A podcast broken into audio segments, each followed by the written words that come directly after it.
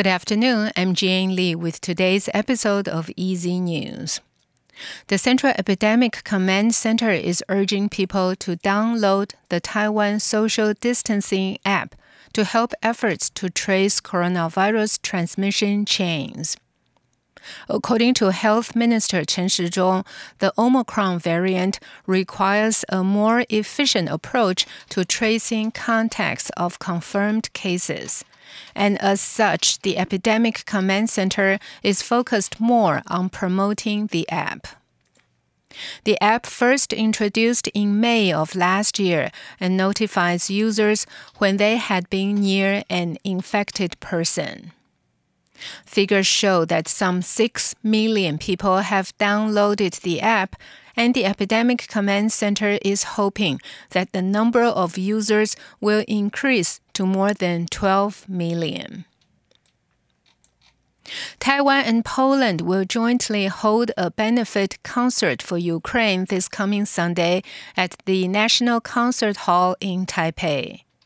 Tickets for the Pray for Ukraine Solidarity with Ukraine charity concert are now on sale.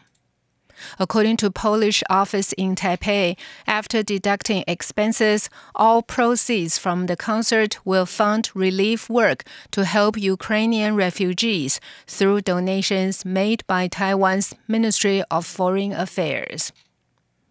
The office says it initiated the idea of the concert, which is being organized by the Taipei Philharmonic Foundation for Culture and Education and directed by the Foreign Ministry and the Ministry of Culture. The concert will be conducted by Wu Yaoyu, who is currently the associate conductor of the National Symphony Orchestra.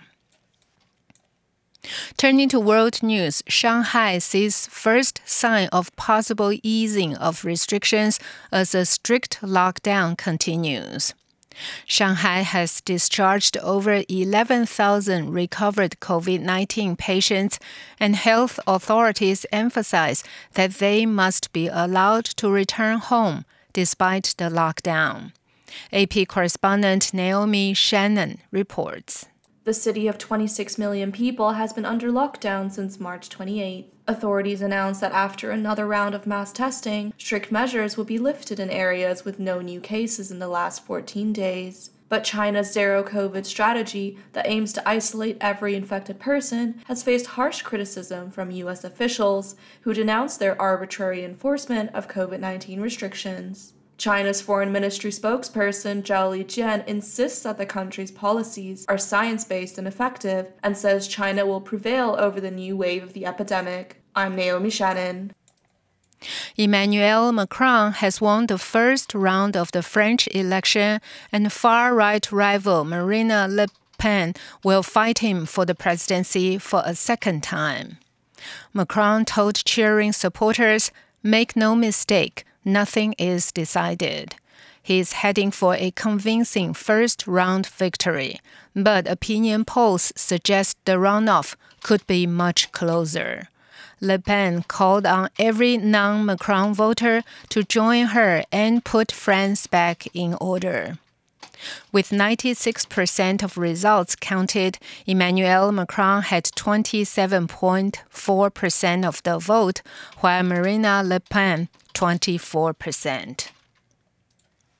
Queen Elizabeth, after her own recent bout with COVID 19, empathized with patients, doctors, and nurses at a London hospital.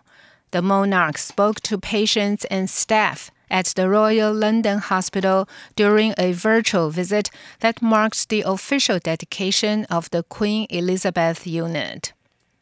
It's a 155 bed critical care facility built in just five weeks at the height of the pandemic. Elizabeth tested positive for COVID 19 in February and suffered what Buckingham Palace described as mild cold like symptoms.